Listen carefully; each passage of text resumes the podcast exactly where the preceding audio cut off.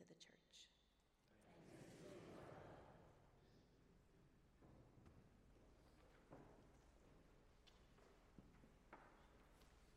Will you please pray with me? O God, may the words of my mouth and the meditations of all of our hearts be holy and pleasing to you, O Lord, our rock and our Redeemer. Amen. So, in today's text, Jesus is in conversation with his disciples and he asks them two essential questions questions that are for the ages. Did you hear them when Susie read them? First, who do people say that I am? And second, Jesus asks, Who do you say that I am? But let me begin with a confession. In preparation for this sermon, I had some fun with ChatGPT, the recently released artificial intelligence that can be prompted to answer questions and craft meal plans, even write bedtime stories and sermons within seconds. After all, it's Labor Day weekend, and I wondered if ChatGPT could lighten some of my labor for the week. Admittedly, I had been resistant to considering this as a resource, mostly out of fear of opening Pandora's box. But after hearing many friends speak of their highlights of using the platform, I tested prompts like Who is Jesus? And what are some common interpretations of the keys to the kingdom of heaven? And because I was curious, write a theologically progressive 1,200 word sermon on Matthew 16, 13 to 20. and because I know you're wondering, it wasn't half bad. And as I've heard other friends in ministry say to similar prompts, it wasn't my sermon, but it wasn't bad. I'll go ahead and say that ChatGPT did not simplify or shorten the process of writing the sermon, but it did make for an interesting conversation partnered as I tested out these various prompts and questions to get to the heart of Jesus' questions. These questions that Jesus asked ring as true today as they did for those early disciples. And, ever, and if ever there was any doubt about whether the incarnate Christ relates to our human experience, just listen to the first question Who do people say that I am? In other words, what are people saying about me out there? A question many of us continue to ask of ourselves today.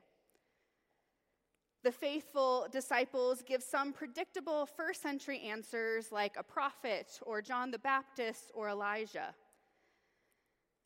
But Jesus is not so much interested in what others will call him. It is not enough to know what others believe. He's interested in us answering this question for ourselves, to move away from the universal question and to move towards the particular. Jesus becomes personal with his friends, and he turns to his disciples and asks, Who do you say that I am? Perhaps Peter was the one who felt Jesus' gaze fall upon him. You know the experience of being in class when no one responds to the teacher's question, but you feel like they're looking at you. Perhaps Peter was searching for answers to his own uncertainties. Perhaps Peter had issues with his own and desperately needed word from God. And it is Peter, impetus and impulsive and inconsistent and unlikely Peter who takes the leap of faith and proclaims that becomes the turning point for the gospel and proclaims, Jesus, you are the Christ, the Son of the living God. And like a good day on Jeopardy, Peter nails the answer. And Jesus blesses him and calls him by name. You are Peter, and on this rock I will build my church there's more, though, that comes with the gift of faith than blessing. There's also identity and purpose. Suddenly, this conversation is not just about who Jesus is, now it is about who Peter is. It's as if Jesus were saying, Now that you know who I am, you can begin to know who you are and who you are about. I don't think this passage is as much about Peter discovering who Jesus is as much as it is about Jesus helping Peter to discover who Peter is in relationship to God. Scholar and chaplain N.T. Wright shares a story about his time as a chaplain at Worcester College in Oxford and how he would intentionally spend a few minutes with each of the incoming undergraduates. And most of the students were happy to meet him, he recalls, but some were embarrassed and a bit squirmish, confessing, You won't see much of me. I don't believe in God. And his stock response was, Oh, that's interesting. What God don't you believe in?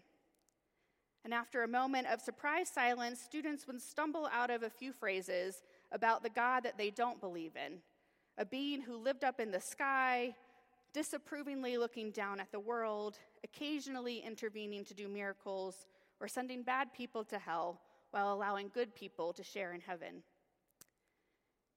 And N.T. Wright would respond with another stock answer Well, I'm not surprised you don't believe in that God. I don't either. Shock and surprise on the students' faces. For some, it was a knowing recognition, as it was already rumored that half of the college chaplains were atheists, anyways. N.T. Wright would continue I believe in the God I see revealed in the Jesus of Nazareth. That was the God that Peter had seen. Peter had lived with Jesus, had studied with Jesus, had listened to Jesus' blessings for the poor and vulnerable, had heard Jesus' challenges to the privileged and protected and witnessed Jesus' compassion and care and healing. Peter had experienced a God who drew close to God's people with compassion and hope and love and grace. Confessions of faith are not statements of verifiable facts. To say that Jesus and the Messiah is not a fact about Jesus in the sense that he was like five feet three and weighed 140 pounds is a fact about Jesus. The latter statement was open to verification by anybody, but the former statement involves conviction and commitment. To see Jesus as Son of God, as Messiah, as living, means to take seriously what we see him as a disclosure of God. And to take seriously, and to take that seriously, is to let it shape our own lives who we say we are says a lot about who Jesus is. And what we say about Jesus says a lot about how we move and be in the world. This question, who do you say that I am, has everything to do with who we are willing to be. Can it be that we can hear Jesus' question as less about certainty and more about inquiry? God's grace is the way that we become ourselves. Through God's merciful love and through compassion, through love of ourselves, through our own emotional, spiritual maturity, through participating in justice, through life in its expanse and inclusive, beloved community. Our tradition teaches that Jesus is an event of grace, that Jesus is love in the flesh and that everywhere throughout the Gospels, what we see is God's grace entering the world in Jesus. In Jesus' baptism, grace is the voice that declares that Jesus is God's beloved child. It is grace that still claims at every one of our baptisms that you are beloved, that you are God's beloved. In the wilderness, grace delivers Jesus from the temptation to use his power for his own sake. Grace still delivers you from thinking about power as something only for yourself. And in the prodigal son, grace welcomes the lost child home and makes space for him alongside the child that has done everything right. Grace still leads you to forgive sins and to welcome those back who have sinned against you into your family. When Jesus heals those who are sick, grace draws near to suffering and restores body to health and community. Grace still leads you to the side of those who suffer to offer consolation and care. Grace gave Jesus the humility to see the wideness of God's mercy. And grace still gives you the ability to see a world more inclusive than the one we can imagine. Grace led Jesus into a confrontation with the death dealing powers and the principalities of the world. And grace gave Jesus courage to turn and to face those with power to crucify. And grace gives you that courage. In table fellowship with Jesus, grace makes room for everyone. And grace still makes room for you at the table. Jesus is the event of grace. And I don't know about you, but to imagine my life without Jesus my life without all the breaking in, the saving love of God's grace, isn't much of a life at all. When grace comes, when grace finds you and calls you beloved, when grace forgives and claims and sends us out to love and to serve and to nourish the common good, it transforms our existence. As I mentioned, I had some fun with ChatGPT and while it was mostly just interesting to see what it would come up with in response to my questions, it did bear some fruit. I asked it to write a contemporary retelling of the story of Matthew 16, 13 to 20, and it's not bad. I will give a quick disclaimer that it was tempting to edit the parts where some liberties were taken and to correct a few of the inaccuracies. But like God accepts our shortcomings, I'm accepting the shortcomings of AI technology, at least this morning.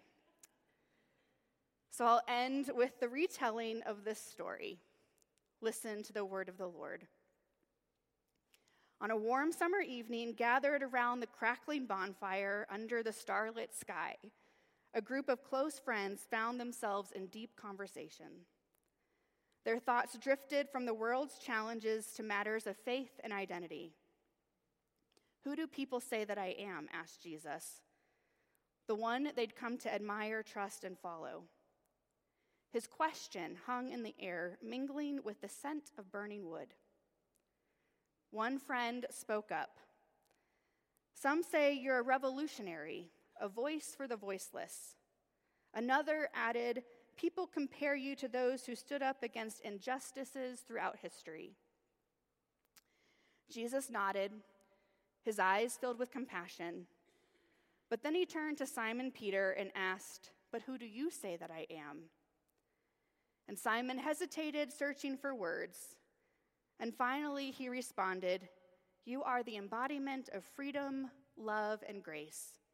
You've shown us that in you, we find our truest selves, free from judgment and fear. With a warm smile, Jesus affirmed, Blessed are you, Simon, for you've understood the heart of my message. And I tell you with this realization, you hold the keys to the kingdom where all are free to be their authentic selves, where love transcends all boundaries, and where grace abounds.